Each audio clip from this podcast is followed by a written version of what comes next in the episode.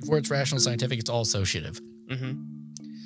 So if two things happen, it's if two things happen at once, then they become associated over time. It's neurons that fire together, wire together. Mm. You have two things firing at the same time, and over time, they create a physical connection in your brain. And you could imagine that as that physical connection in your brain or that association happens time and time again, the association and the physical connection becomes stronger and stronger.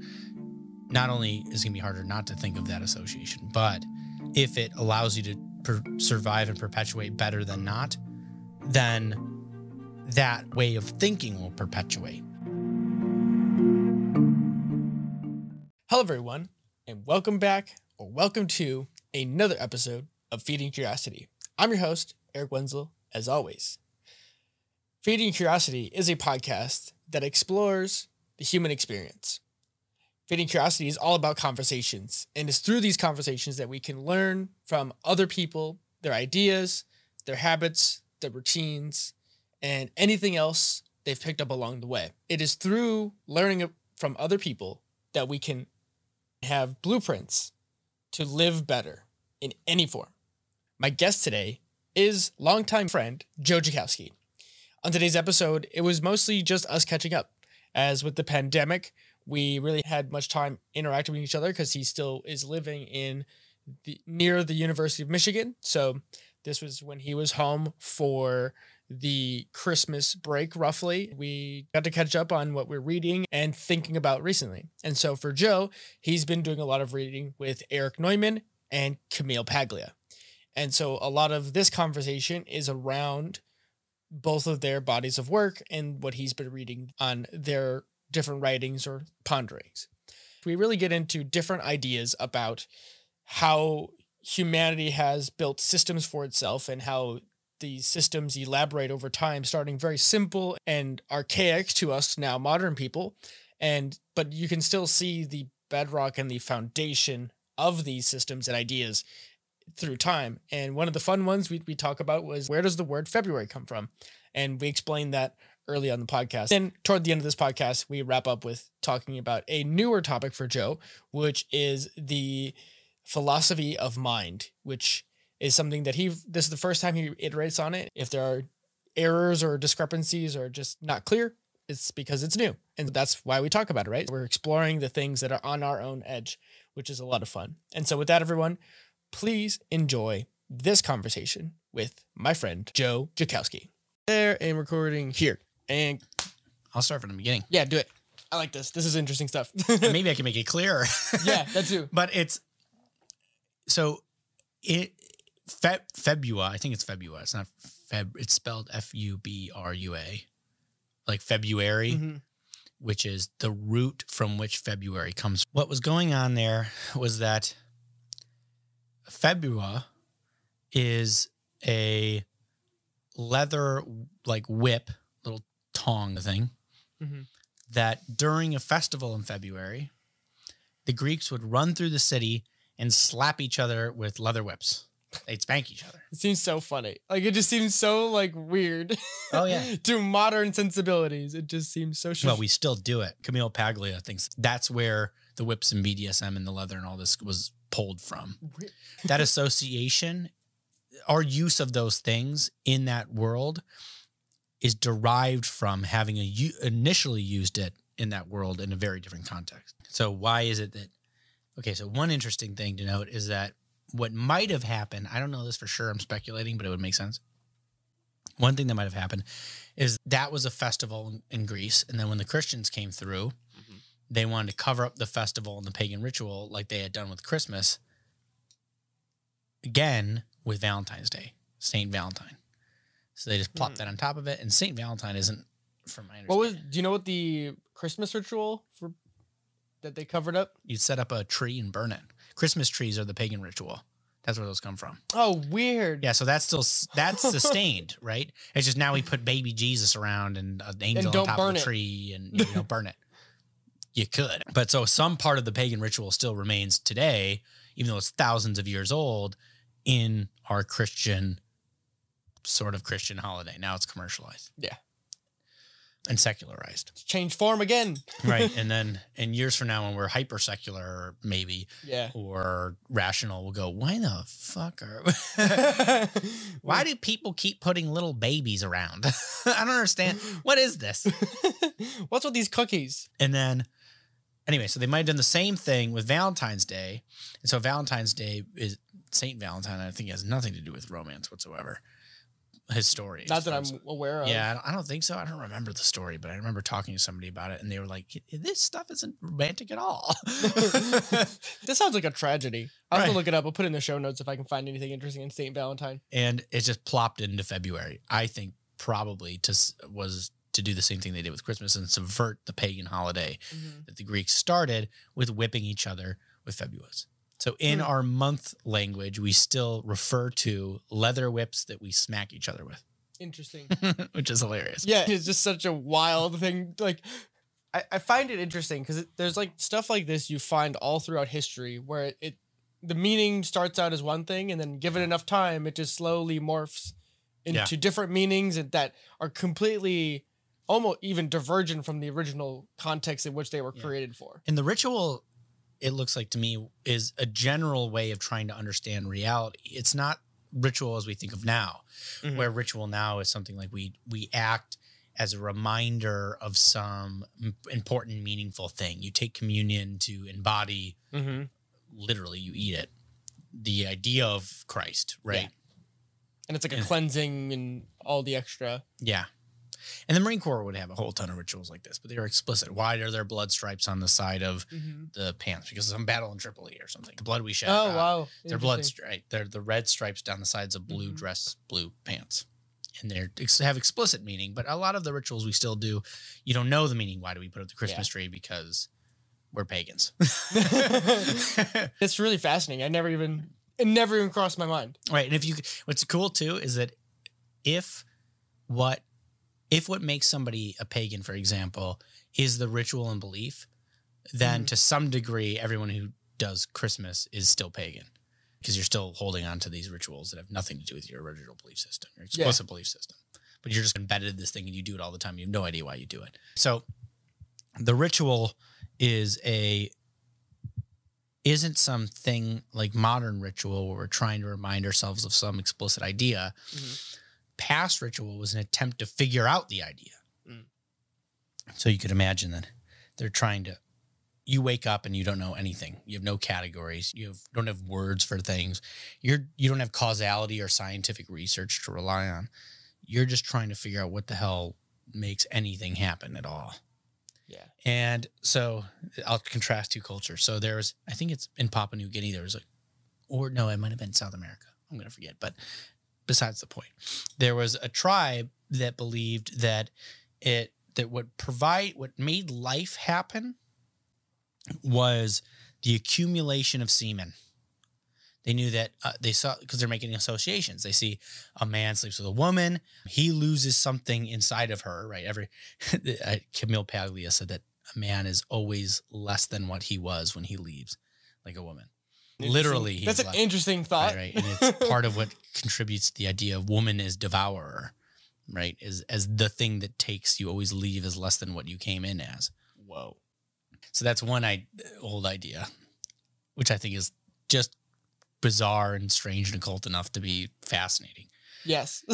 Anyway, so the man leaves less than what he was, and this thing that he gave up results sometime later in a pregnancy and uh, a child. Mhm.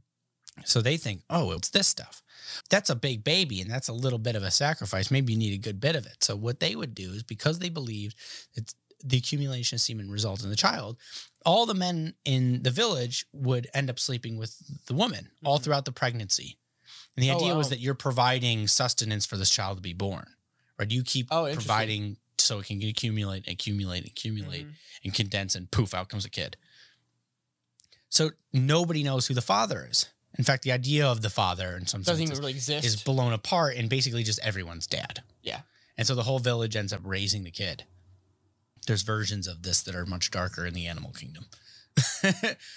but he, I'll give you a con. So I'll give you a contrast. So the Greeks had a slightly different idea. They didn't think that that it was semen that brought life, they thought it was blood. Mhm. Now, why did they think it was blood? Because one, if you lose all your blood, you die. Okay, so something with life has to do Yeah. with blood. But they also noticed that the monthly bleeding of women stops when life is about to come.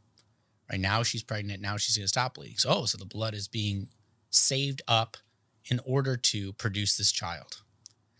So they thought, okay, that's interesting. There's an association. Blood equals death. Maybe God wants the blood or God wants death. And they notice that in, when you harvest, you have to kill the plant Mhm. in order for you to harvest it, and then the plants will be born again the next season. So they first they think it's death and blood. It's it's an amorphous conceptualization. So they have like they combine both together. and they, for the sake of fertility, conduct human sacrifices. This is when I say the Greeks. This is not the Greeks like we know them. This is way older. Even older than like probably the civilization. This is nomadic, Mm-hmm. tribal, archaic stuff. Yeah. Probably before they organized in any think Real it- known was way. It the Phoenicians that became the Greeks, or the Greeks took over the Phoenicians. the name sounds familiar. If I can So- find it, I'll, I'll try and put it in the show notes. the timeline is all over the place in my head. But anyway, so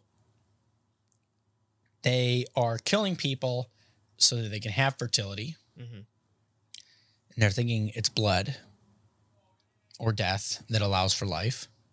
Then they notice that probably that, oh, you don't actually have to kill necessarily to do it. Maybe it just wants blood, or maybe animal blood is good enough. So they start sacrificing boars or pigs Mhm. and bulls. And an interesting thing to note is that both of those words are still used Mhm. in in language associated with sex and child not necessarily childbirth but Like within the sexual realm. Yeah. so one example is that if you call someone a pig you know exactly what you're talking about. That guy's a pig. Mhm. right? That guy being a pig means that he's something like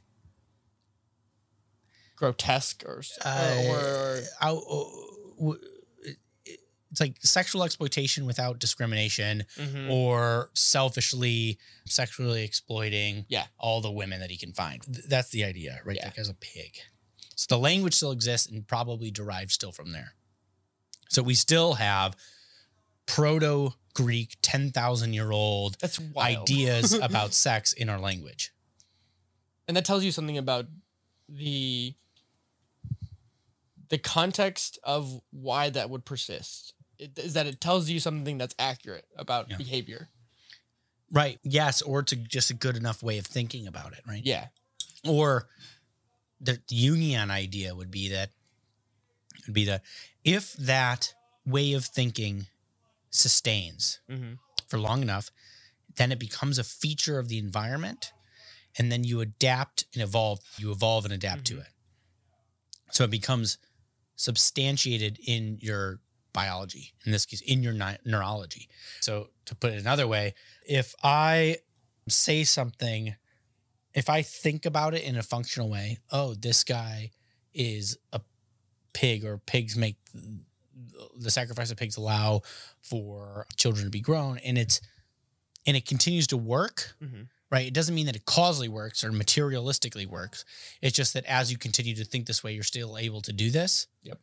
Then those people who are best able to do that, insofar as the culture is does, holds it up on a pedestal, then you'll select for it. That's sexual selection. Yeah. We do this with our values, right? Like you can imagine that women who want guys that are nice, for example, will start selecting them for sexual partners, and then the kids are more likely to be nice. Yep.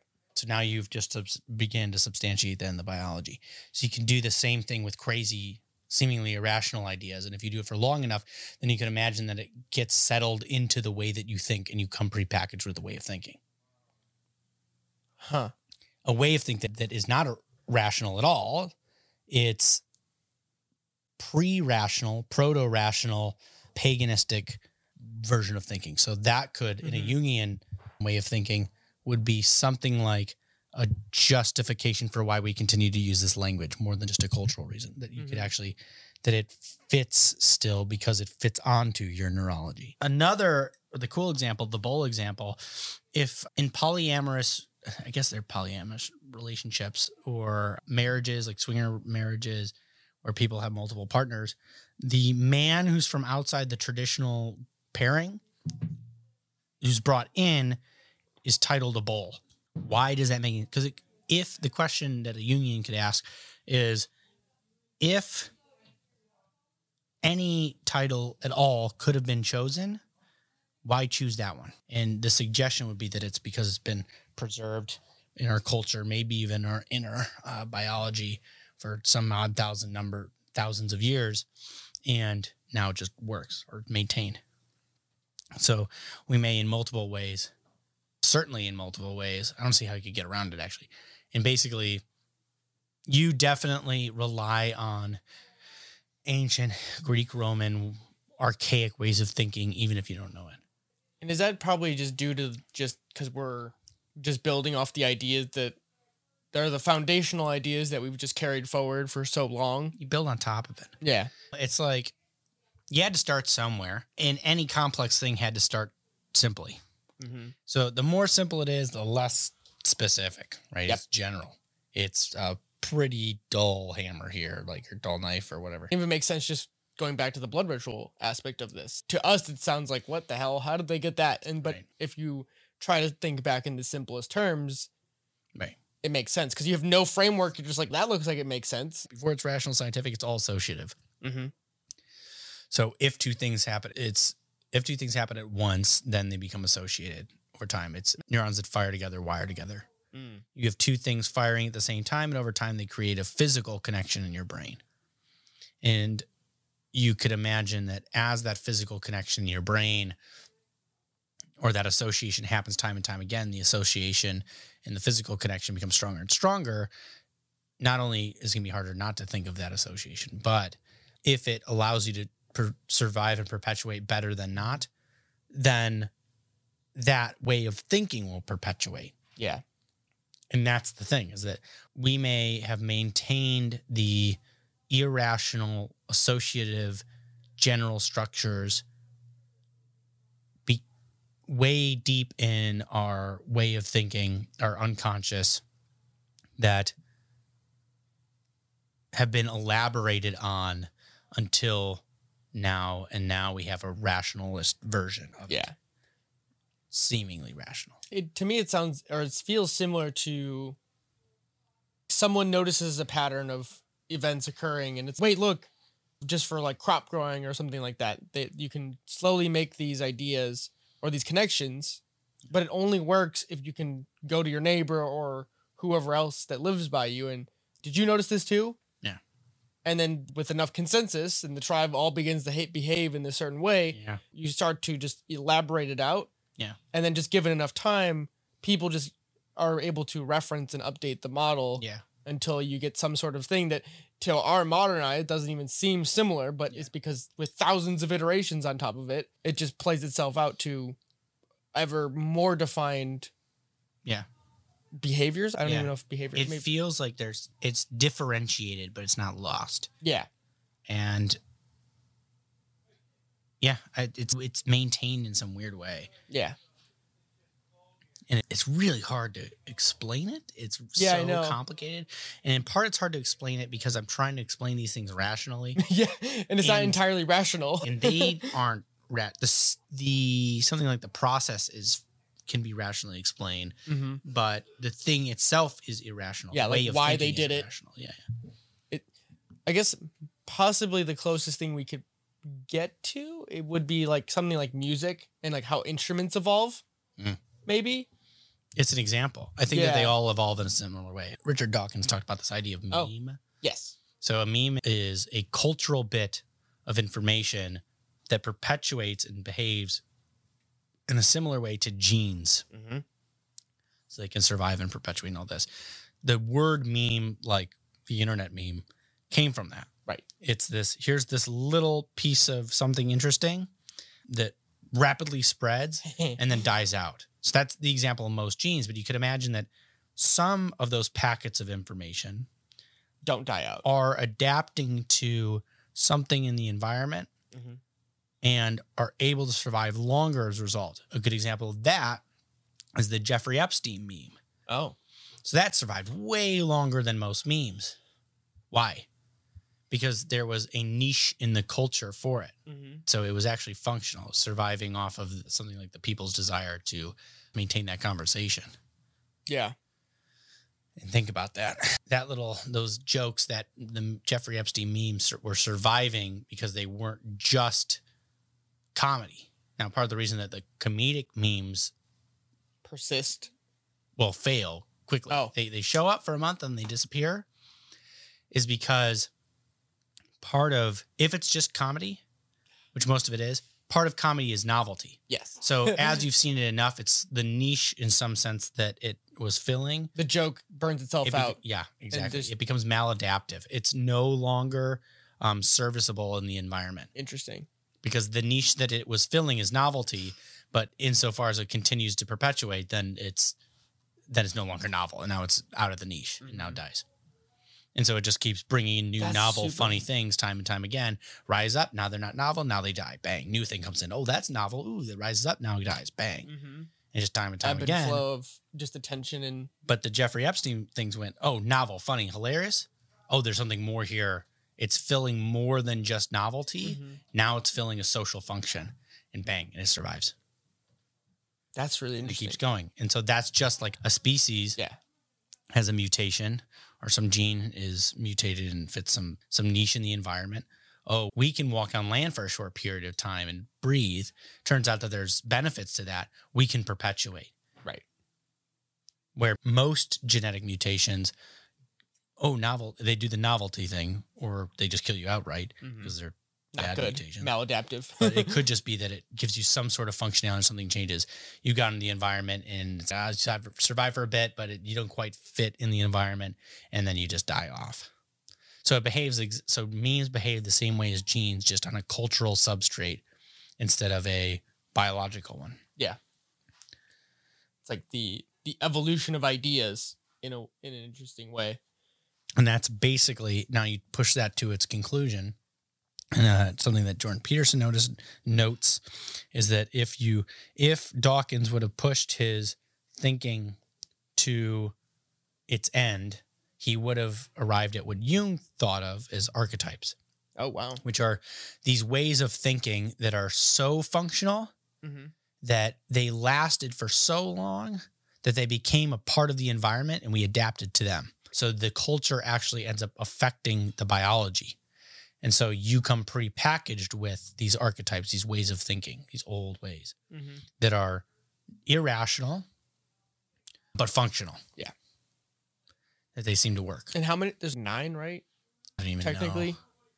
I, and he's got a lot. I know. And I haven't read I haven't read the I think it's called the archetypes of the unconscious. I can find a link to it. There's Yeah. got to be a wiki page with how many there So, are. I don't know enough about Jung to get that specific, but I'm I'm, just I was just curious yeah, how many I'm- there were. I'm reading Neumann and Camille Paglia. And Paglia was who is a feminist commentator, kind of a feminist agitator in some sense. Like she Mm. she was really early in the pro in the second wave feminist as a pro sex feminist and was ostracized from the other feminists Oh, interesting. by the other feminists. These Judith Butler types who did not like the idea of pro sex. They they have a whole bunch of problems, but they were always bashing heads. And to Mhm. some degree, Paglia is responsible for intellectually for the pro sex movement now. Interesting. Slut walk, Madonna's pro sex, a lot of pop music Mhm. is super pro sex feminist style. Mhm. She has major differences with probably a fair bit of them, but is but for specific reasons. But to some degree, you could probably attribute that to Paglia. Paglia was seriously influenced by Neumann, and I'm reading both of them right now. Mhm. And Neumann was a student of Carl Jung, probably his best student according to Jung, because Jung in the beginning of the book writes the preface and Yeah. Praises the book. Fascinating. And Neumann was Follows the same pattern we've been talking about this whole time. which pattern? the the predecessor of an idea or the first generation starts out really rough, and then Yeah. you have Which Sec- is sec- hilarious. second generation is better than the, the original yeah, kind of it's thing. the it's the it's the curse of the frontiersman. The first Yeah. person to get there is always going to be bumbling around a little bit lost. Their map is Mhm. going to be gray in areas and whatnot. and not very re- well refined. And funny thing is that Jung says that in the preface oh wow! and says about Neumann, he's I he's like I had to figure this out and it wasn't totally it was hard to communicate and there's this consequence of being the first person on the scene you get to map the whole thing and you're starting from scratch Mhm, and Neumann has the benefit of being the second generation who can come in with a a map mhm. and make it way more articulate. Yeah. Which is what he does. So in Origins and History of Consciousness, which is Neumann's book that Jung wrote the preface for, he tries to map our cultural two things. First, our cultural uh, evolution Mhm. and how our symbols and ways of thinking sprung out of one another. And then he tries to overlay that onto our psychology and show how the Mhm. bootstrapping mechanism that happens in development is actually a reflection of the cultural development that we've already experienced. Mhm. So you can understand human, an individual human's development best by looking at historical development of humankind Hmm. which is what I I was thinking because I remember taking both developmental, excuse me, psychology and cognitive development, Mhm. and thinking, Jesus, it's I'm like oh, it feels as if there's something here. It's I'm watching the history of humanity happen in Mhm. this development. I'm like, what am I seeing? Yeah. What, what am like? Am I blind? What's going on here exactly? This is bizarre, but you can see it in a really fascinating way. Is that kids do seem to develop along the path that humanity created, which is suggesting what I said before that we've maintained the archetypes that we built. Yeah. It sounds similar like to the same idea that it's just more progress, but we're it's all given with the same substrate. So just giving enough iterations, you just slowly build layer upon layer. Yeah. And the brain is the same thing as like any other layered system. Yeah. And then you just get better tools at organizing information, broadly speaking. And you needed to have not, by definition, to some degree, you need to have not better tools to have better tools. Better than Right. what? the thing that came before it, which was not better. It starts with nothing, you get one thing, and then it just slowly evolves. Right. You can't just start with the quad the quantum computer. You can't that's not where how you begin, right? Because there's a whole ton of stuff that had to come before that. There's a lot of prerequisites to check. you had to figure out every little component before you could ever get to that place. So you had to start with something worse before you get to something better. And we did the same thing with our thinking. Yeah. And maintained our old ways of thinking as we evolved. and it's almost like you need you can't have technology f- like beyond simple things like fire and simple tools until your thinking evolves enough to account for more complex technology Yeah. because it's almost like after the greeks even though we probably lost some of that knowledge due to the dark age which do we really know why that happened Why we you, why we seem to regress from the dark ages uh, how do you mean the dark age is a regression? yeah Oh, well, part of that is just that the entire structure, the societal structure that was maintaining from the, the, Romans, safety right? and comfort that allowed you to create those technologies has Yeah. been obliterated. Yeah. So if you can't find food, you're not going to build special tools, right? Yes. Not you don't have time. You don't have the time and You're too busy leisurely activity. too busy surviving. I can give you a really cool example of this happening in a kind of a different way. Central Asia, there's the steppe, Mhm. and then there's the fertile like river valleys. Yep. The steppe is arid, open. There's nothing. Mountainous. Uh, yeah, it doesn't grow. It's not fertile soil. It sucks.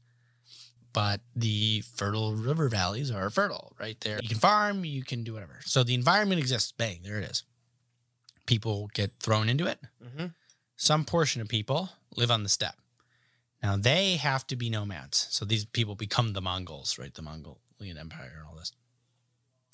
And they hop around to the little places during which se- whichever season now ha- the animals can go and eat at, right? Oh, Mm. look, it's fertile enough for the animals to go eat there. So we'll follow the animals and make bring our animals with us and they can eat and then we can hunt and do all this stuff.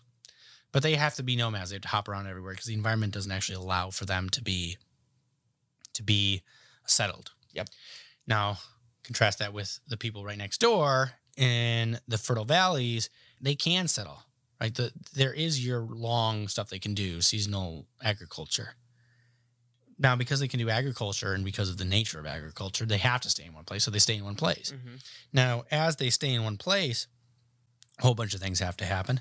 Uh, one, because they're not always on the move, they're vulnerable. I know where you are, Yeah. and I know where I can get your shit. You know where you're always going to be. Like, hey, Right. they're consistent. Right, so now you actually need to start developing your technology for safety's sake. Right? Let's have Mm. walls. Let's have a, a proper standing army. Let's do all this stuff. Develops, develops, and develops, and from that, eventually, you start to recognize that this is how a market develops. oh. Is that you? I can't always find the guy. Let's say I want apples. You have apples, Mhm. and Joe Schmo has chairs, and I have I don't know hammers. Right. I go to you and I'm like, "Hey, I need apples. I've got hammers." And you go, "I don't need hammers. I'm I work in orchard." You know, ah, shit. and I'm like, "Huh? How am I going to trade with you now?" what do you need? I don't have what you need. But here's what I do know. I know that Joe Schmo does need hammers. Mm-hmm. And I go, Do you need chairs? You're like, Yeah, I could use a chair. Ah. so I go to Joe Schmo, I give him hammers, I get a chair, I give a chair to you, now I get my apples. yeah. But that's a drawn out process. so what we did was we said we abstracted out. What's the how is like here, what's the thing that's in common with all these things? Something like value. How can Yeah. we represent that value? We represent that value physically as money. Yeah. Currency in some Right. form. And so currency is an abstracted version of the value that's implicit in the objects we're trying to trade. Yeah. So it saves us a whole bunch of time and effort by doing that abstraction. So now the market begins because I can not only just trade, but there's a trade market that exists before this, but now you get this more abstract version of the market where we're trading Right. this representation of value, not the actual thing that is valuable, so to speak, in and of itself. So now you have markets, and eventually, as the markets develop in these settled areas, which is still the result of Agricultural. being able to sit around, Yeah. you get people who are more rich than others. Some people can make chairs and whatever better than other people, or more people turns out want chairs than hammers. And Mhm. there's so much variance that eventually some people are just going to rise at the top over time. Or you own land, or you have all this access to all this stuff to and you're just not a, or you're just not a person that has any like skill that you're not a Right. farmer or not Yeah. a trader And eventually you get people that emerge that have enough resources that they can sit around and have leisure time, thinking time. they start to think. So between the step and the First. settled, yeah settling People. or agricultural people they're both, they're both, they were both Islamic. okay Not originally, they're Zoroastrian and all this other shit. The version of Islam that exists on the steppe is very amorphous. It's very spiritual. Mhm. It's by at the time, different times I'm sure throughout history, the settled folks thought that the people on the steppe were not real, really Muslims. oh really They're like they're they don't know what they're talking about. They're all woo spiritual, they're the fake ones right? right And part of it is because it's synchronized with or syncretized with Zoroastrianism. And so it's Ah. half this, but it's also It's like an amalgam. yeah, and Sufi mysticism happens there, which is Okay. a form of uh, Islam. But they're super spiritual. Why are they spiritual, and why are the ones that are sitting around very doctrinated? Why are they dogmatic? Why do they have rules? Because they have people who have the resources as a result of the settled culture that they can sit around and think about the specifics of their own religion to organize it basically and organize it and make explicit the rules of the religion. So, because of the physical environment, the, the fact that the rains come down from the mountains and make the fertile soil, you then have dogmatic religion. That's fascinating. Because it's like we uh, just looking at it from a steps person perspective, you're beholden to the seasons and just Yeah. a moving target, quite literally. Yeah. So you don't have him. You all the only thing you have to go by is good enough because if you don't just go with it, you might be dead anyways. And you just kind of take it on as a belief system. You don't got you got shit to do. You don't have time to think about the specifics Yeah. of the rules and what this word So- means. You're just you got other things. You got better shit, shit to do, frankly. Yeah. and then that's it. So you just don't bother with it. And then there's enough divergence between the religion parts of religion that they actually no longer consider each other parts of the same religion, Yeah. even though they fall under the umbrella, right? So that's speciation, right? When t- two species or one species separates Mhm. and one goes to one side of the mountain and the other goes to the other, and there's different environments. They're losing and touch they're from each isolated. other. Over time, they adapt to the environment so for so long and so drastically that they diverge enough that they're considered two different species. They can't even reproduce with each other anymore. yeah. So that exact same thing is what's happening with Islam on the steppe and the fertile That's uh, environment. They get caught into two different niches, two mm-hmm. different environments for long enough and isolated for long enough that the actual belief systems differentiate enough to be two different species of belief. Yeah. It's interesting because it, you can draw the same parallel within technology. So when early on, when computers were first getting super popular in like the early 70s and 80s, there was a whole bunch of operating systems. But over time, after a while, people started getting annoyed because if you had 400 or whatever, I don't know how many there were, but there's Yeah. a couple dozen probably different operating systems, all different from different manufacturers that all had their own support systems and stuff. Pain in the ass. Exactly. And then look what happens. Now we only have three. We have Linux, you have Microsoft Windows, and you have Mac OS. Yep. So you have new idea comes to the forefront, bang, explodes, everyone wants to jump on bandwagon, and then all of a sudden only three or four bubble up to the surface because they just prove to be better or just have bigger market share, and the other ones just don't have enough to keep going. And you can see that almost it's almost like a I don't know if they, there's a word for this, but something like a species explosion. Where Like a after big the, bang kind of. right, it's after KT extinction, right? Yeah. 65 million years ago, here comes meteor, bang, there kills all the dinosaurs. Now there's no competition Right. Because everybody's dead. so you got all the resources in the world because like you're not competing with anyone. It's like a party. and guess who fills that all? Guess who takes advantage of this uh, abundance of resources? Tiny little mammals. A billion mammals. well, most of those mammals end up dying anyway because first you have a whole flood of different species that show up. They can take advantage of the situation, but as competition increases, now they're actually fighting for each other. So those that didn't evolve to be able to manage all the fighting from the first place, they're fucked. Yep. So they're gone. Bang. And now you have the same thing happening with all those different operating systems. Yep. Here, oh look, this is a new resource laden environment that we can come and occupy. Wow, let's all eat this beautiful grass. It turns out all these people that are eating the grass can also eat you. And now they all start eating each other until only three of the most competitive species of OS Yeah. survive. And usually, the, the even funnier thing too is it's like the ones that are the most competitive usually absorb the best parts of the smaller ones, and they just say, "Oh, I like what you're doing. Yeah. You're gonna be part of us now." Right? They consume them. Yeah. Which is another idea that is all over our culture. If wait, why can I say that you they consume them? Why does that make any sense? This is not a body that is eating another body, but we can use that metaphor because we understand the body metaphor. and We Yeah. That exists in our culture. Why does that exist in our culture? Because it's a, a relation to the physical thing that we actually do. It's part of the environment that we're relating to. Yeah. that's been maintained. And that's an easy one to make that connection because you never actually lose the eating. That's something that would make sense that that particular metaphor would perpetuate because we never actually we never lose the physical eating Yeah. in the process of abstracting out the metaphor. So you can always refer right to it. But there's some Huh. things like February where you just don't have any idea what the hell Right, we've lost the root. to. All you have is the word. You don't nobody remembers where the hell it came from. Yeah. Until you just randomly run into it somehow, or Until you read. Camille Paglia's book and learn about a bunch of Greeks whipping each other with little. Uh, I know. dogs. It's like what? History's more weird than you ever would ever expect. It's actually interesting when you just said the consume thing. It brought me to this like more of a modern idea with like food quality, right? Like now with grass-fed food and understanding micronutrients and all that kind of stuff. Yeah. Where I don't even think in our parents' day we were really super concerned about grass-fed food or anything like that. And I just watched a History Channel documentary called The Food That Built America. And hmm. so it was about all these. So normally during the industrialization, we think of Henry Ford and all these companies that are like Right. massive technological pusher drivers. But, But- do we think about sausages in Chicago? Right. Or they talked about Kellogg cereal and they also talked about the one I wanted to bring up is ketchup, the, the Heinz ketchup company.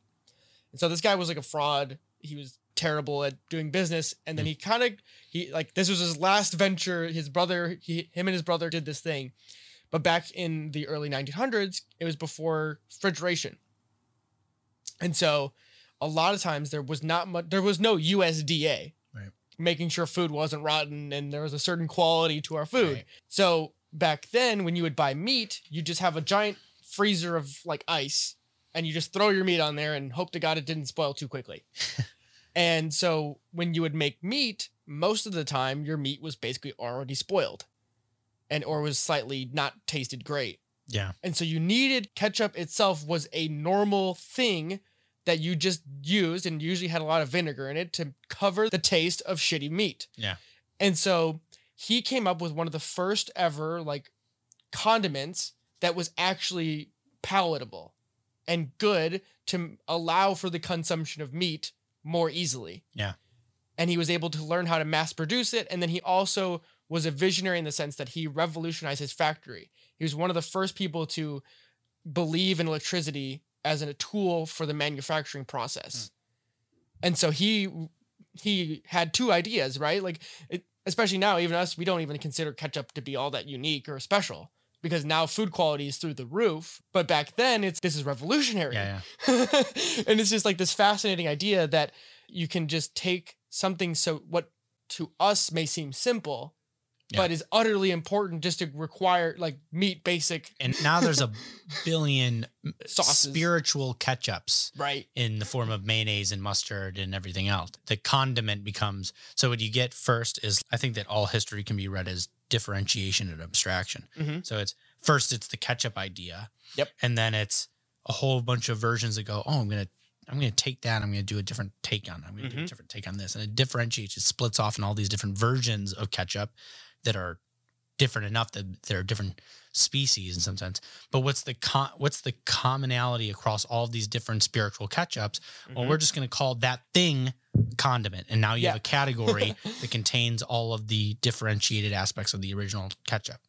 yeah And so we saw this exact same thing when we went to what's the name of Ben Ben? What was the place we went to? Benny- in Huda. yeah so it's a mediterranean fusion type place and it's basically Chipotle. Yep. You go inside, and it's the Chipotle of uh, Mediterranean food. mm-hmm. It's ah okay. We've just differentiated. yep We just took the Chipotle idea, and we broke off and made a new Chipotle, mm-hmm. and we're gonna have that a billion more times until there's until we go. Oh, what's this? What's all the commonalities? Let's give a name to the commonality. That's what abstraction is. Yep. And then name that a thing, and now we have it. yeah and then you're going to be learning about in a textbook in 10 years it's going to be some sort of fancy model or system and so you can understand uh, history better by recognizing what differentiations had been made by the culture at the time mm-hmm. because it's from that that they abstracted out the rules Yeah. what it's okay and not okay to do so if they're a really unsophisticated culture then the abstractions they're going to make are going to be overly general Yeah. And we can pull this even back one layer further. So they talked about in that same documentary, one of the last episodes had the McDonald's brothers. So we all know where those guys are from. Their Yep. their, their franchise is a billion dollars in industry. Yeah.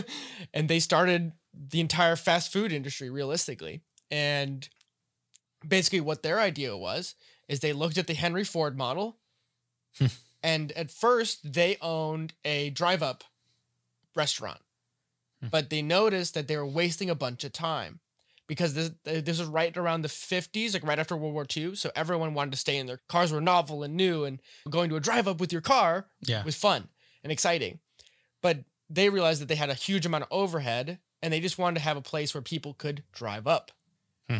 and so then they were like how do we organize the, kitchen so that we can basically assembly line the burger Yeah. and boom that shows up like within a year of them opening McDonald's and showing p- other people how they do their thing, McDonald's shows up and Taco Bell shows up. Hmm. Or uh, Burger King, sorry, and Taco Bell show up. okay yeah And so then boom, speciation again. so now you can say and this is the interesting thing too is now you can say something like mcdonald's is the child of ford Yeah.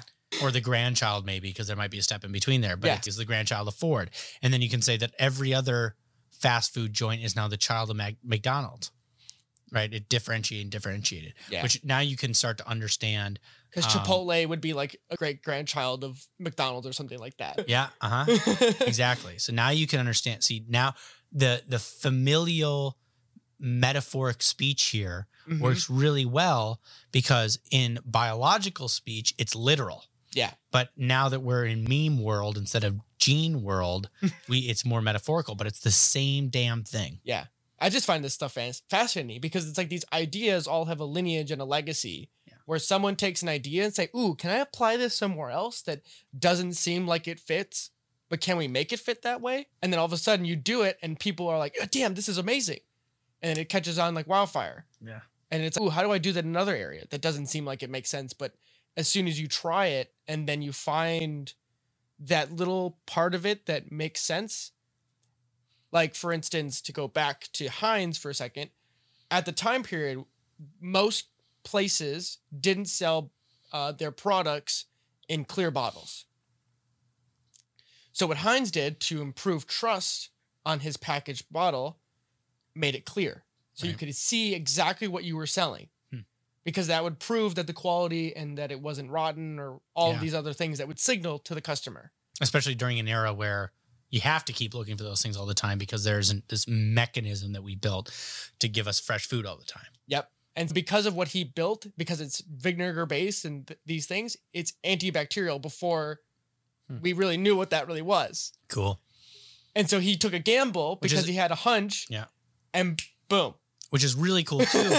because it illustrates that if you have a general idea, you might be your idea might be functional in a way that you don't even understand. yes. So he doesn't even understand how the bacteria and all this is working, but he found a thing that hey, it's shit seems to work, and then that's it. That's all you need to know. So I think that in some sense, truth is about pragmatism before it's about matter. It's about what works more than it's about what it's made of. Mhm. And if you can get it to work, fuck it, good enough. It's like the, the guy who figured out pasteurization.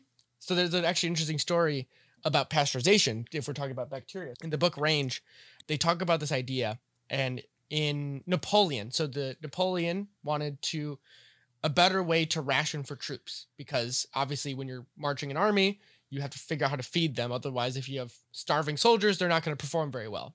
So if you have rotting food, that doesn't help. And so he basically said to the French people and said, and scientists all over the world, I think, but he said, hey, we need to figure out how to keep food from going bad. And all these scientists tried to do what they could and couldn't figure it out. All of a sudden, this guy, uh, I forget his first name, but his last name was Pasteur. So pasteurization comes from Yeah. that. And so he was a confectioner. He and he had a whole bunch of experience just broadly working with food. And so he figured out this way that if you corked a bottle and then soaked it in hot water with whatever substance like meats, I think he he even showcased doing it to a whole lamb just to prove his process that it wouldn't get people sick. Hmm. And so it was like this idea of you seal a bottle and then you soak it in hot water for long enough, it somehow works. Hmm. And then it wasn't until later on that they the science caught up to it that they figured out that oh yeah, by soaking this in hot water it kills all the bacteria and by keeping it airtight, Yeah. You're not introducing any new bacteria Hmm. into the food. And boom, there you go, like late 1800s, but it's he beats all the experts because he just has broad experience within working with food. Right. He's able to figure out some sort of general idea that feels true, but he can't really explain it. Yeah. And this is how science this is how science works. Mm-hmm. right? If you're on the edge and you're not sure what the answer is, which is uh, what you, you should be doing if you're doing sciences, you, you can't know the answer before you do it because either the experiment's been done, now you could be trying to replicate it, Different story. or yeah, which is a has a different function, different purpose, or you're trying to you've got an intuition about you have a hypothesis about something Mhm. and you want to see if it holds up. So this is what happened with my thesis, right? Is Yeah. I spent all this time and I have an intuition about what's going on with the how so I thought that that milt there'd be a difference between the ability of people to make sense out of a situation they considered military connected Mhm. versus civilian connected. So they had these two different bad experiences. And I thought that it would be harder to make sense out of the military one. Okay. Now it turns out that wasn't true. That the two different conditions ended up being no different, really. So both were just as difficult or Right. Uh, easy. Yeah. Yeah. either or. Yeah, not in aggregate any real difference, not a Yeah. significant statistical difference. But what we did find is there was a difference between people in active duty versus inactive. So Oh. reserve, National Guard, this. So it's oh, okay, so the idea that I had, the reason that I intuited that military related stuff would be harder because I thought that the more embedded in the military culture one was at the time, the harder it would be to make sense out of this. Yeah. I was right. Right. I was Right. intuitively, but explicitly wrong. So that was the seems to be the conclusion we're pulling from that data was that the more ensconced you are in military culture, active duty, the harder it is to make sense out of these things. So it played out in a different way than I intuited, but it was we were right. I mean, you're at least on the trail of something. Exactly. So you just keep following up the shit you don't quite understand. It's like you flipped over the big stone, and that one was like oh, something in, and then you found a little stone in underneath that one, and you're like, Like, oh oh. wait, there's something else going on here. what is this? Right. It's just it's a series of following your gut. yeah, It's like you you have to be informed.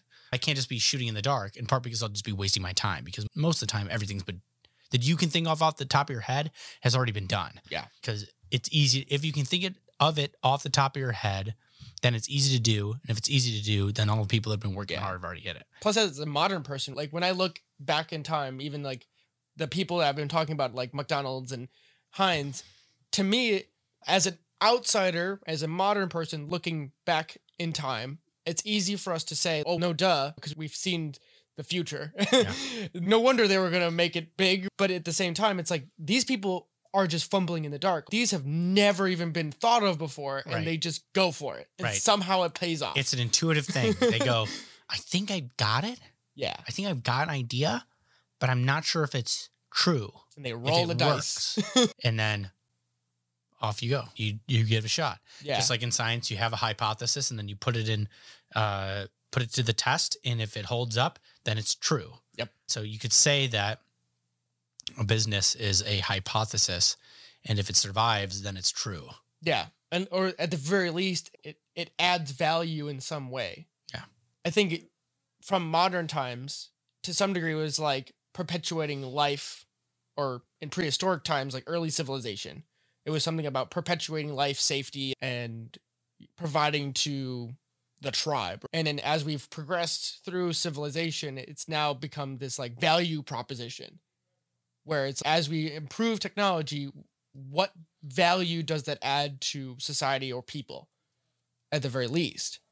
And so it's does that improve the quality of life that people have to some degree or another? Yeah. I don't know if that's necessary. Okay. So that is what we perhaps ought to be asking ourselves when we create a company or something. But one, you probably don't actually know what people need or want. It's so complicated. an You're making issue. a gamble for sure. oh yeah so it's who knows and you and you might even try to do something that's good for people and end up doing something terrible also true. but there's also the danger this is the danger of social media that you do know what people want and you're willing to give them exactly that Mm. so they looked at the addiction literature and then figured out how to make Facebook and Instagram and Twitter Yep. as addictive as physically possible. And then you're good. And you want an addiction is wanting something. It's wanting something too much, Yeah. too frequently. And you choose that over doing something you should be doing otherwise. Yeah, to the to, it's to a detrimental effect. Matthew Johnson was recently on Lex Fridman's podcast. He's all he does psychedelic research at Hopkins now, but he also has a lot of research into addictive drugs like cocaine and and things like that. And some of his studies literally tries to look at how behavior changes depending on what drugs you give somebody. So they literally get these people and then ask them like promiscuous behavior type studies where they will have them, you know, sober and then give them like a certain amount of cocaine or alcohol and then give them the same questionnaire of would you likely do this with or without a condom with this different drug Yeah. and it's like with cocaine abs- your decision making just flies Hell out the yeah. you're just ready for anything Let's do it. It's a great idea. Woo! it's, it's really interesting like how certain behaviors just totally or certain things will just totally just rewrite Yeah. things that you would normally not do it's fascinating It is cool. And alcohol will not make you forget what the consequences of your actions are. It makes you not give a shit. yes right? You can if you ask somebody, hey, so what is gonna happen if you do this? They're gonna be they'll tell you, oh yeah, I could probably get arrested. They just don't care. yeah Which is part of what makes alcohol fun, is that you don't care. that was one of the interesting things they brought up in that conversation. He said that they don't really make like poor monetary decisions with while being inebriated. It's more of poor like sexual decisions, like short-term reward stuff. Stuff. Eat a whole burger when you're high. Yes, stuff like that. Like or, or or just make poor burger. sexual Eat decisions. six burgers and some ice cream when Yeah. you're high. How about that? Exactly. like any of those kind of things. It's like these short-term reward centers. Just you're just like whatever. Like I want it right now, so I'm gonna have it. Yeah. Like it turns you more into a monkey. or- Impulsive. Yeah, Exactly. I mean, alcohol just makes you really. It's like stupid. yeah, impulsive is a good way. It just shuts this frontal lobe down a little Well, bit. part more. of it too is that alcohol is an anxiolytic, which is why means it, it decreases anxiety, which is why you actually Oh. don't care. It just keeps decreasing it until you just don't care. Period. so it's too much alcohol. But if you really want to do uh, good on uh, in a public speech, Wow. uh, have a beer beforehand and take. Tylenol? Uh, so the active ingredient Tylenol uh, increases positive emotion. Weird. Yeah, I read a study about that not too long ago. Now it's one study, and who knows if it's replicable. Yeah, but either way, it there you go. fascinating.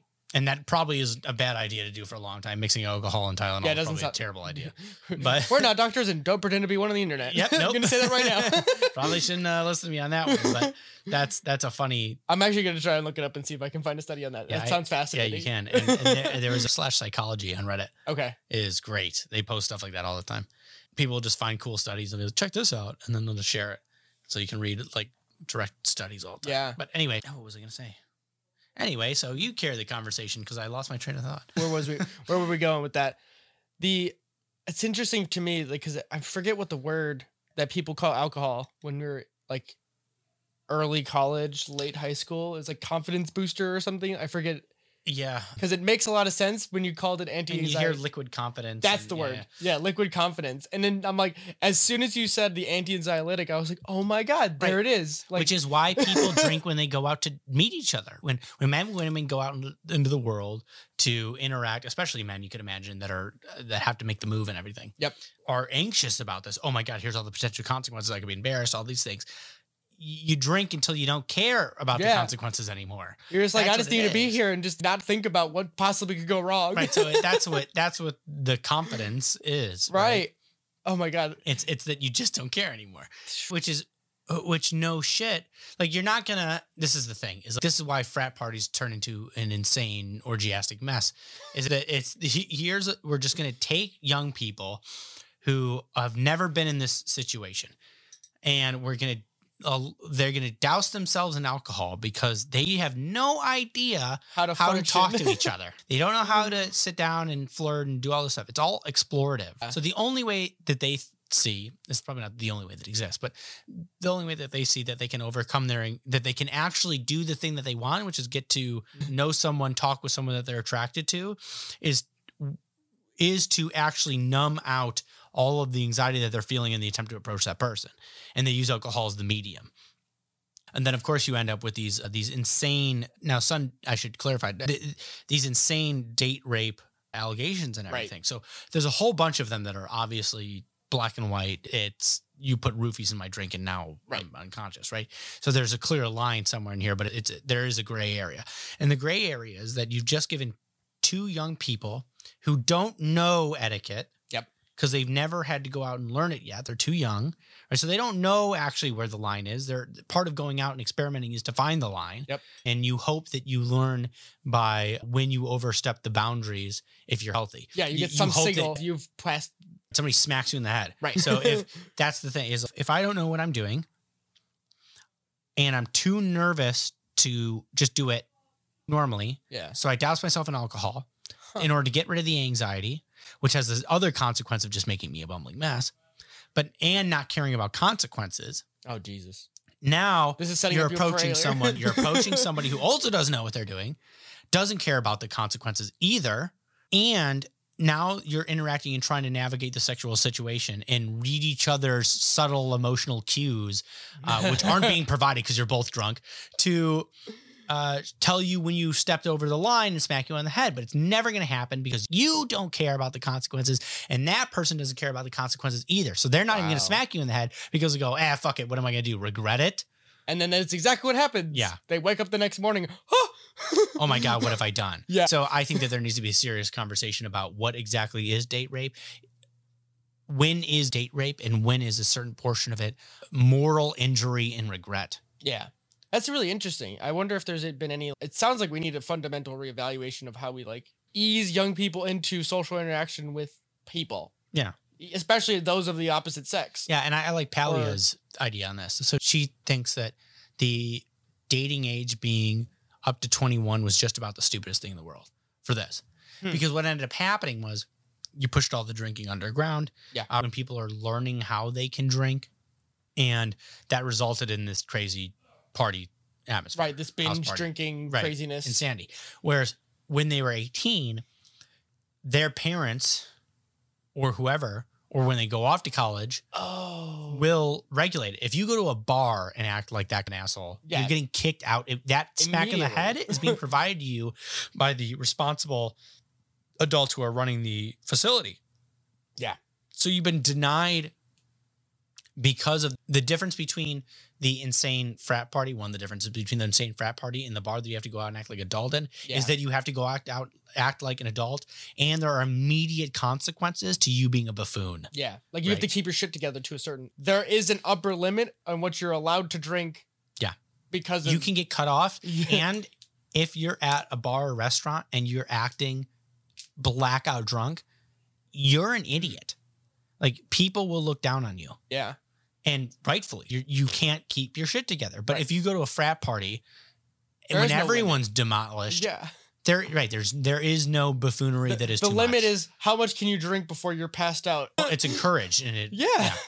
So I'm with her. I think that That's you really lower the drinking age to 18. And I know that there's that there's a consequence to development of the brain as a result. But I think that there are greater consequences to the development of individuals as a result of not learning how to handle their fucking alcohol Yeah. It's interesting because like my mom and how to deal with each is, other. is from you know Eastern Eastern European Polish roots. They typically drink a lot earlier in those cultures, especially like even Russian and all those Slavic. Right. Yeah. Same in the Mediterranean. Yeah, and because I, I feel like probably my uncles probably had their first drinks around twelve or fourteen, and they're Right. not obviously getting hammered or anything like that, and they Right. probably didn't encourage. Right. And if you're having a glass of wine with dinner at 17 with your family, that is a seriously different lesson learned Yes, about how to drink an than etiquette.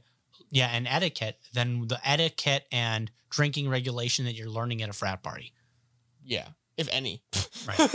I don't know what you really learned. Yeah, I don't even know where the limit is there. Yeah, I'm not sure what you're really learning. Don't puke on someone. Right, exactly. like I'm just trying to like piece that together because like like like you said, if you pull the drinking age down to 18, that means your first exposure would be more likely in a context that your parents or some sort of guardian Yeah. would be around, so you get to learn, and at the very least, they're watching over you. Whereas the difference in the current setup, you're off to college, you're unsupervised for the first time ever in your life.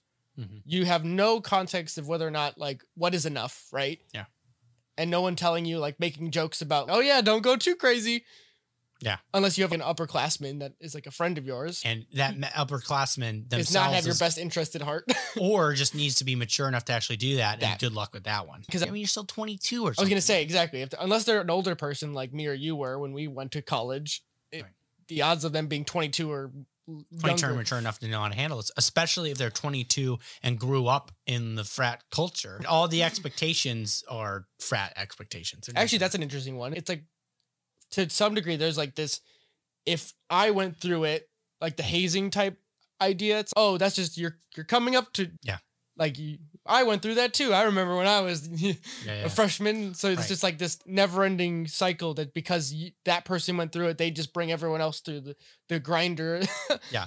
What I would like to see in that kind of a world where there's hazing and all this is not a bureaucracy coming in and seemingly arbitrarily imposing some rules about hazing. Mhm. I would re- that is just going to produce a different form of hazing. They didn't solve the problem; they just put a band-aid over it. Right. Right. It, now they're just going to adjust the way tape that around it. they're going to adjust the way that they do it so that they can get away with it now that there's change of rules. That's it. That's all that's going to happen. What I would prefer to have is that you have people who grow up in an environment where they become strong enough and res- self-respecting enough that when the hazing is brought up to them, do they they tell those there's enough of those people to tell the hazers to go fuck themselves. that the whole ritual dies out, right. right? Because you just can't get anyone to join anymore because no one's going to put up with your shit. That's how you solve the problem. Because it's You- ridiculous and yeah, not you, you solve it at a cultural level. You don't solve it in arbit- at a, a bureaucratic one. because it seems to me it's like maladaptive ideas, right? Because we've been talking about this mimetic thing. And so if you have a culture that now has to adapt in a vacuum, it doesn't have any blueprint to lean on before, Sure. it's just going to make something up because that's what happens, right? Like it has to start with something. And so this is like generation 1.0 or 2.0 maybe because it's 3 4 generations of this kind of college like behavior. And so now it's we're realizing that hey, this model doesn't seem to be act like accomplishing what we need it to be accomplishing. Yeah. And in fact, it might be actively harming people. And so now we have to really think about wh- how to put some sort of I don't know, mentorship in place that is outside of a bureaucratic thing because obviously the bureaucratic thing doesn't usually work. Yeah, It's- and I and I think that the way that you allow for that mentorship to en- enter the environment is by removing the things, the legal boundaries that are preventing it happening in an organic way. yeah. Like being having to drink at 21. If you can drink at 18, then your mentor, so to speak, is all of the people in a civilized environment. Yeah. I think in, interesting enough, like doing the what we did as parting as like early, either uh, toward the end of high school slash into early nineteen year old stuff was interesting, at least from my experience, because I really didn't drink outside of a friend's a house. Yeah. and it was always supervised for the most part. But also, granted, I'm typ- typically a more type A and aware person in general, so I'm not really Yeah. a fan of just getting demolished. Fair. But I felt like I had that like phase of let's like explore and push the boundaries Yeah. in a safe environment, or at least one that was safe to me. That I kind of got that out, and then by the time I hit 21, it was like, eh, whatever. Yeah. I, I did not have that experience. right. Uh, you were in the military. because so- I joined the military. Which I guess is similar to the binge culture. It's Tuesday, bitch. Time to drink.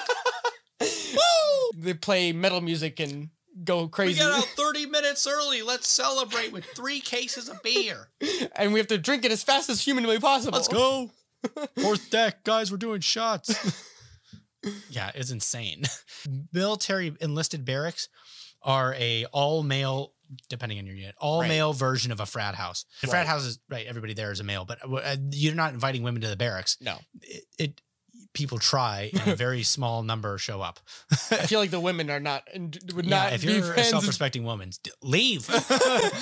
Get out. Honestly, to me, the barracks reminds me of just old school warrior culture.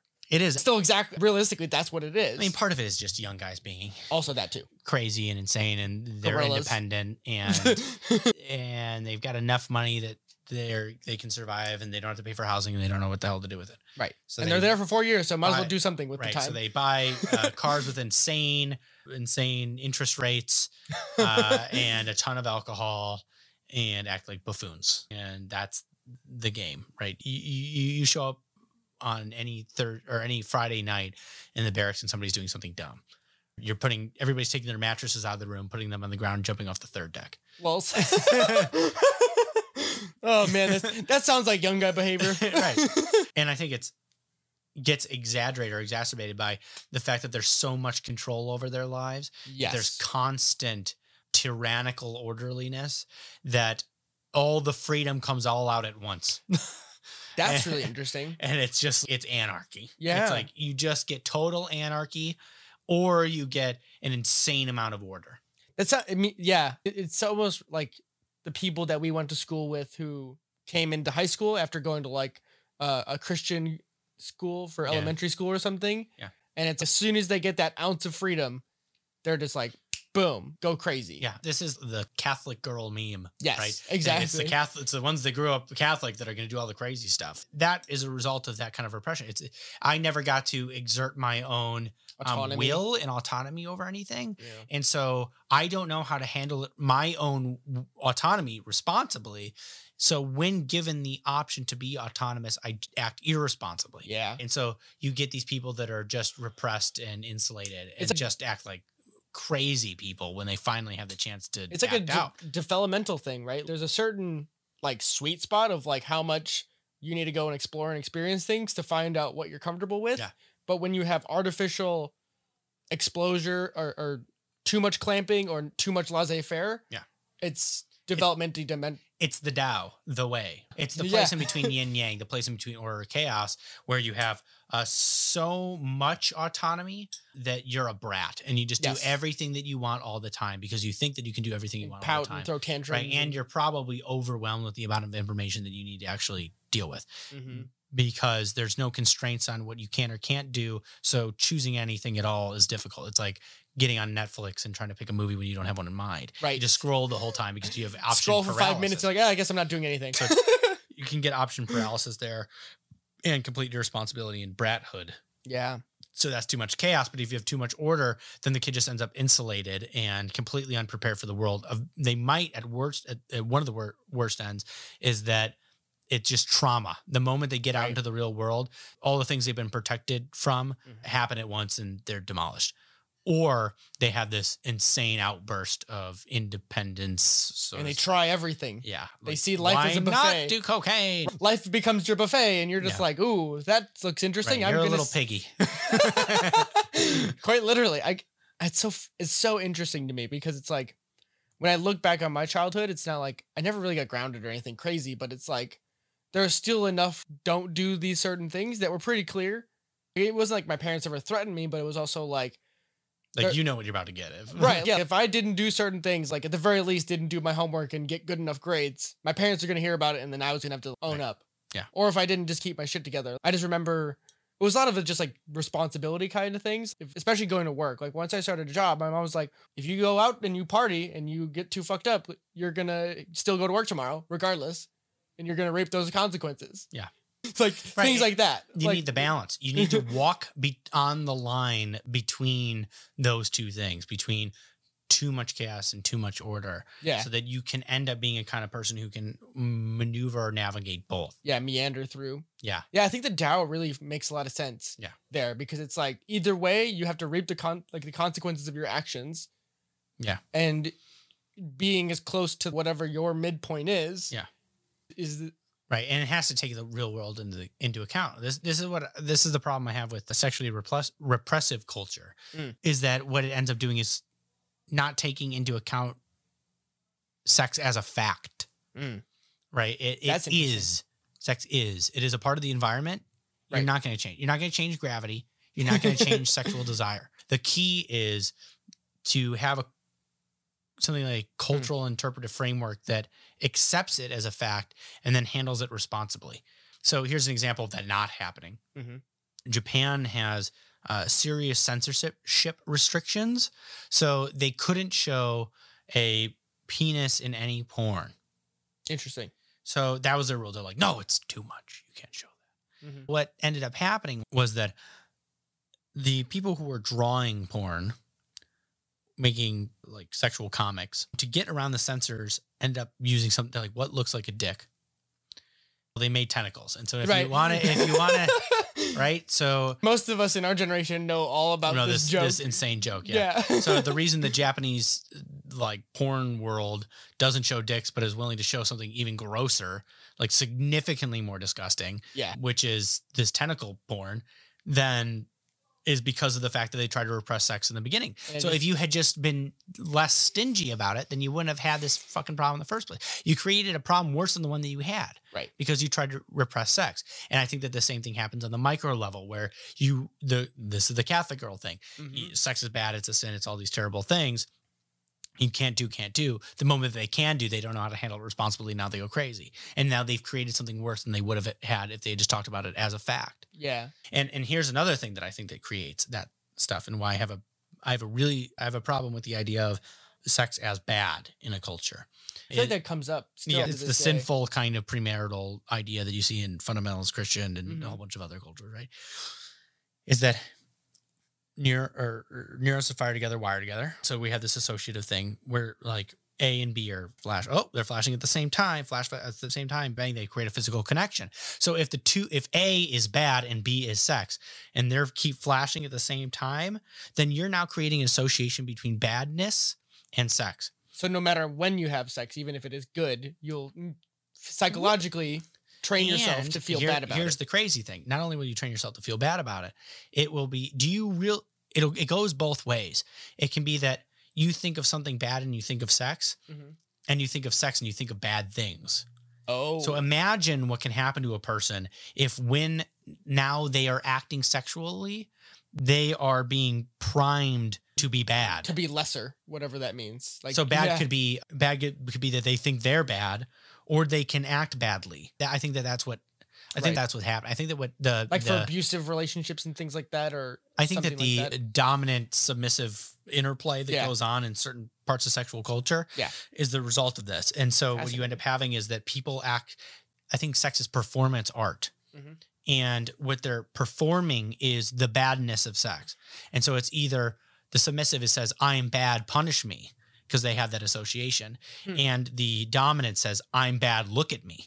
I Oh. look at me being bad and then punish me for being bad and that the and this is a result of repressive sexual culture that then springs out something worse than it intended to from the beginning yeah, i think this is speculative but fine you. Could, I feel like there's undertones of that stuff with uh, what is that movie? Book, book movie. um 50 shades of gray yeah, that. I feel like that is part of that culture, just played out in a different way. it's a version of that it's also the beauty and the beast story all over again oh, interesting. Oh, wow. That. Yep.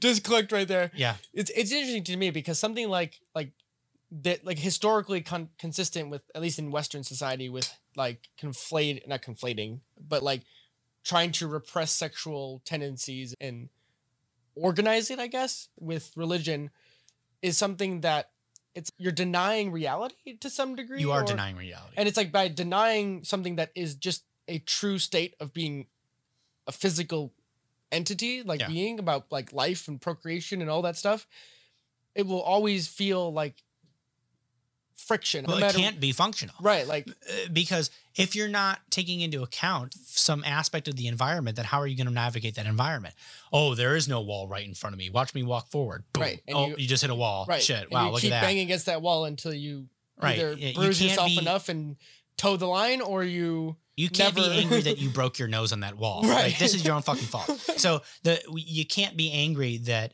the children of a sexually repressive culture end up acting out in that way Mhm. um, because you're the one that didn't acknowledge the wall right in front of you. And so now you're now you've broken your nose figuratively. And I, I oh god, I had a really cool thought and I forgot it. Oh, around on. Yeah. around sexual culture or uh, sexual culture, this repression, and oh, that I think it's in part a result in the Christian world of the mind body dichotomy and separation. oh interesting Right. So they don't take sex as being a fact of body; they take it as a fact of soul or mind. So it's the it- connection between two souls Right, it's this amorphous thing that can always change by your own will, and if you just have some choice, then then then there is no sex. Should you choose not to have sex, Mm. but the fact of the matter is that sex is a physical thing. It's part of body and mind are connected. They're not different things. Yeah.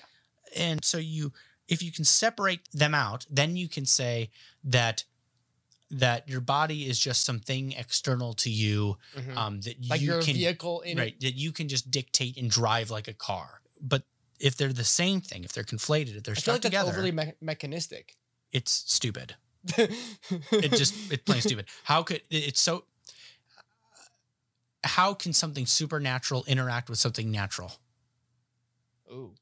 That's it Whoa. now the whole argument immediately falls apart because the, how can a ghost f- physically change the world if it's not physical Yeah, if it can't grab a spoon or whatever. Yeah, if there is no physical being of the ghost that can interact with any physical world. So how does this fucking exist? Hmm. It's the same argument that Queen Elizabeth or Princess Elizabeth or something made to Descartes Okay. when he had his whole mind and body separation stuff, his dualism. So Mhm. dualism is crap. I feel And- like they're always they're or at least we're rediscovering that link between the mind body and then Yeah. possible spirit. Well, you- I'm not sure if that's a- this is the thing that evolution acknowledges is that the mind is a product of the body and they're they are interconnected and undifferentiable. So- and the interplay. It's just like what you're saying with the if you associate something with bad and then you if sex becomes bad, then that will prime you to think badly. it's not even your prime. It's just they just happen at the same time. And it's the same thing with the bind and the body. Like you can't they're You just can't separate them. yeah. if mind produces if body produces mind if it, it if mind is contained within the functions of the body then s- and sex is a function of the body then sex is a part of the mind Mhm. period that's it it is a part of the environment including the body itself it, and so you're just it's a waste it's an absolute waste of time and it produces all it produces the broken nose that we were talking Why about why do we so I guess the, the question then would be there for me at least, why do we try to separate human behavior as if it were special beyond normal animal behavior? Well, it is for one. Well, yes. I mean, like, it, it significantly is, and, and it's worth taking into account. So we're the only ones that seem to have a solid abstract representation of ourselves. Cool. So I'm glad you had to because I was like, I feel like there's just it feels like it'd be a low hanging fruit for someone who's scientific. Then, like, they would immediately rebel against this. any separation whatsoever. Right. Well, you- you're strange. There's a strange rationalism about this that they they go yeah, they do it the other way, and so I'm I think I'm walking the middle ground, but Mhm. they do it a way where they go, there's no difference. Right. We're just animals, and that's cynical and ridiculous and t- completely untrue. We, we're definitely we are animals. This is true, Yeah. and we are part of a long, elaborative structure of evolution. But we are so remarkably, remarkably different yes. than any other species. Self-evidently remarkably. Look at what we've created. Shit. Yeah. How we're communicating right now. yeah, there's no other animal on this planet. And part of it's kind of Rousseauian. They think that Rousseau thought that nature was this beautiful thing and society is the thing that ruins everything. yeah. And there's this I it's oh, we're just as good as animals, or animals are just as good as us. Nature is good. Mhm. Right. So they're conflating something like goodness of well, one, they're conflating something of goodness with society. The only thing that is good is nature, and all the society is bad. Mhm. And so really you shouldn't disparage the animals as being lesser than us because all Oh, that, that sets us apart from them is this evil society that we've created. One, goodness has nothing to do with this. And Mhm. two, if goodness had something to do with this, society is not inherently bad or good. It's well, it's both actually. And the Rousseauians completely miss the fact that nature is this fucking horrendously amoral monster that that grinds everything up. There, right? Cosmic or lambs of the cosmic slaughter is, is every living being. Just go watch Nature is Metal for a little bit and spend two minutes watching Rick and Morty. The or that too. they're the, it's the only show that I've watched that understands just how capricious and terrifying reality or nature or the universe is in some sense, and they do a great job representing it. It's Mhm. it's so chaotic and it it's amoral. It's like you live, you die. More, you, another one lives and dies, and mean, everybody's just dying all the time. it's it's interesting to me because even sometimes I'll have the thought it's it doesn't matter what you do because at the end of the day, regardless of if you choose to do anything or not, tomorrow's gonna happen and the world's gonna move on without you. Yeah. But it's like these ideas we like to think we can make a difference, which you can to some degree with people close to you, but like a grand scale, Yeah. the world is moving along with or without you. Right, and- this anyway, the Rousseauians are wrong and all this stuff, and it's really interesting. And anyway, so th- they want to bring people down in some sense to the animal level, but then also Mhm. claim that the animal level is good and that we're bad because we make Hmm. society and society is bad. That's really It's a stupid way of thinking. there's a lot wrong with that. And A- then a probably, lot wrong probably a different conversation. It's wrong on fundamental levels, Yeah.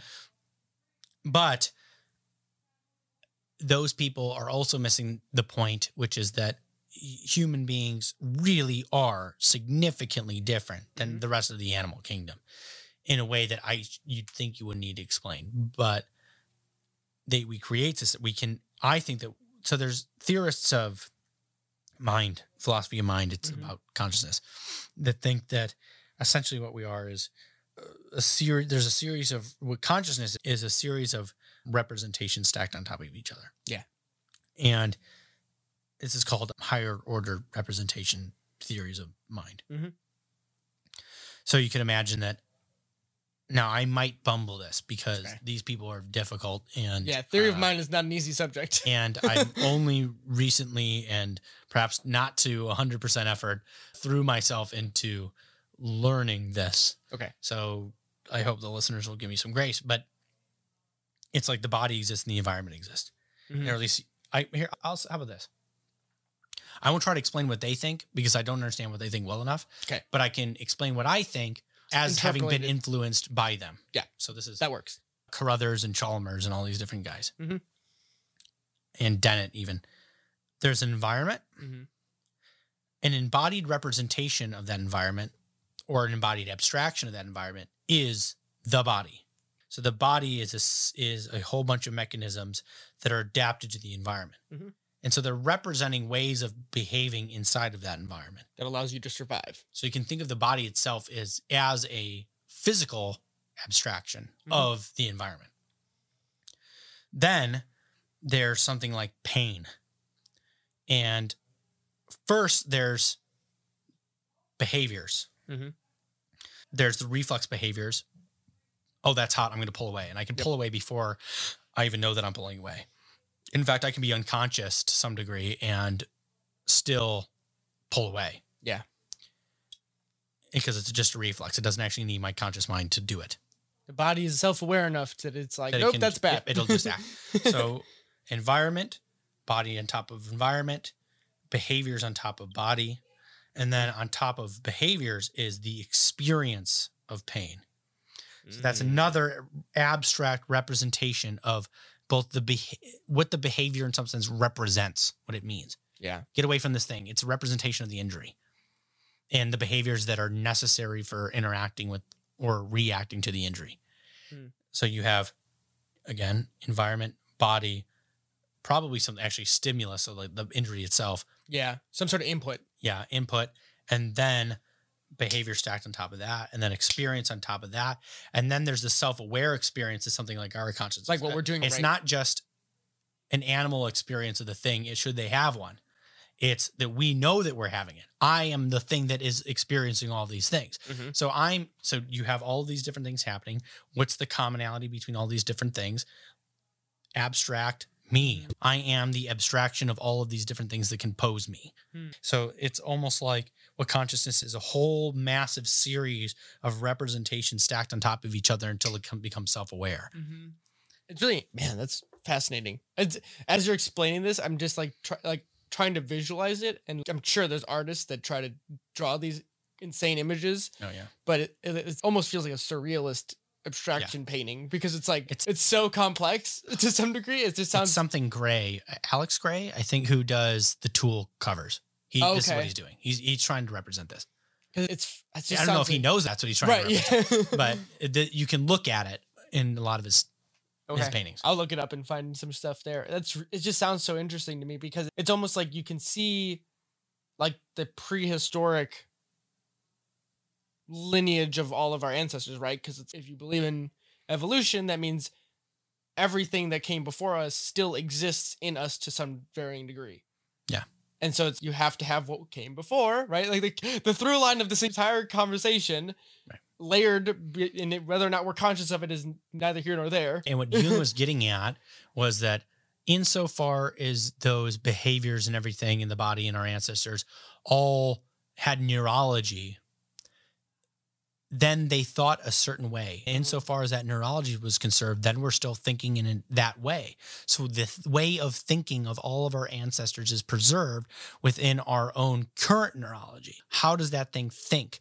He thinks he would say that it's the archetype that we maintain these archetypes from God knows how long ago. So you could Right. even get in you could go back unbelievably far.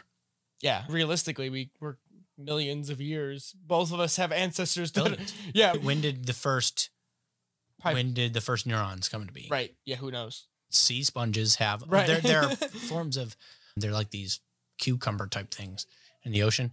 They have a little brain, Like a proto neuron right? or And, something. well, they swim around and then they suck onto a rock and they stick there and then they eat their own brain Wait, what? because they don't have to move anymore. So once they find the right That's rock, wild. they just go, "Oh, that's tasty." Nom, nom, nom, and they eat them their own brains. So they only need it for navigating in in In an environment, the environment, and That's then they just do away with it. a fascinating idea. So I don't know how long ago we differentiated from things that simple, but you could make an argument that insofar as a system similar to that is preserved within us, then we think like that thing. Yeah. It makes sense, right? If you stop giving yourself a novel environment that you have to keep navigating in, what do you do? Yeah. You vegetate. And this is and- and you can take it even well, yeah. uh, you eat your own brain. but uh, I'm being. I'm being a little tongue in cheek there, but But here's another thing. So now you have environment, body, something like stimulus, and then or result of the stimulus, or whatever association with it, and then behavior, and then experience, and then self-aware experience. That's something like our way of thinking about consciousness. Mhm. And then you can abstract again. So here's all these different people with all their different little consciousnesses and their behaviors and everything. And then you can say, what's all the commonalities between all these people and all their behaviors? Bam, that's a God. ah, What's the thing that's common? What is the software system that's common across a whole series of computers? Yep. It's a more abstract pattern of behavior than the physically embodied one, but it's still a pattern of behavior. Yeah. I think the same thing about people running software that they may or may not be aware of. Yeah. And it's what your base code is what dictates how you maybe your interests, right? If you think about it that way. Yeah. And it's you I personally think you need to become aware of the things, especially the things that are detrimental to your maybe not survival anymore, but what keeps you from the goals you want to achieve at a, at a individual level at the very least. Yeah. And it, it's I find it interesting because it's like becoming aware of how you why or either how or why you do certain things is not an easy task. Yeah. And I mean even thinking about this level of abstraction of like just human psychology and is I don't think many of us are accustomed to doing it. It's almost like learning quantum physics, like understanding certain aspects of that. It's like, wait, hold on, this is Right. way beyond what I'm used to. But I think it but I think that kind of encapsulate this entire conversation because you start really general and basic. Yeah. And then it's we get into these more and more abstracted territories that almost are like outside of our even way of understanding the world because they're so new and almost beyond human perception, I guess, that you just have to take it for what it is until we can until the measurement tools catch up. Hmm. Which is cool. We're just building layers upon layers, just like the brain is doing. For Yeah. it's so interesting. And part of the benefit is, of an abstraction is that it can adapt way quicker. So oh, like- that mean, Right. So that's why the culture is able to it's like the en- culture it's like evolves envelope or a wrapper. way faster than the physical body. Mhm. And so part of you could say the function of a culture is to adapt quicker to the environment than the body can. That's fascinating.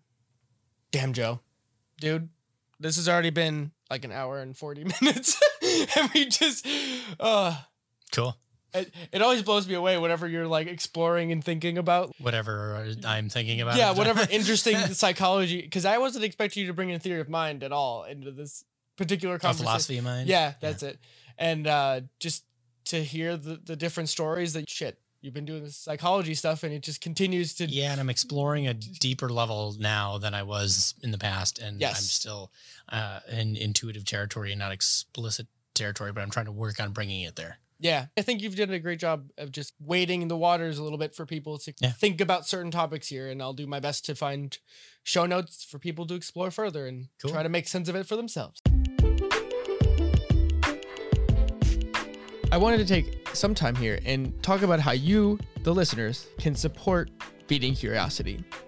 I've always believed in providing more content to whoever listens to this of value than what you'd ever pay for. I don't like the idea of having to sponsor myself with products I don't use or believe in. If it's something I use and believe in, then sure, I will talk about it and I will do everything I can to do that. And I've done that on this podcast before. Not sponsored, but I've talked about many products that I believe in. But in the aims of choosing to create a new model that I believe in and that we should all be striving for is breaking ourselves away from the subsidized model that ads provide. And so with that, we have turned on the uh, anchor.fm support structure, which allows you, the listener, to subscribe to our content at the level of your choosing. That is either a 99 cents, 4.99, or 9.99 a month, meaning that you, the listener, and me, the creator, can be transparent about how much value you see in our content. And by doing so, that allows me to have more resources to ever increase the quality of this content. And that's not to say I won't be doing this anyways, but it breaks me out of the loop of having to worry about those things because there is a lot of time that goes into this podcast. But I love it. And I hope that by you choosing to support the podcast, you know how much I care about the quality of this content. And so, with that, everyone, thank you all for listening, and I hope you enjoy.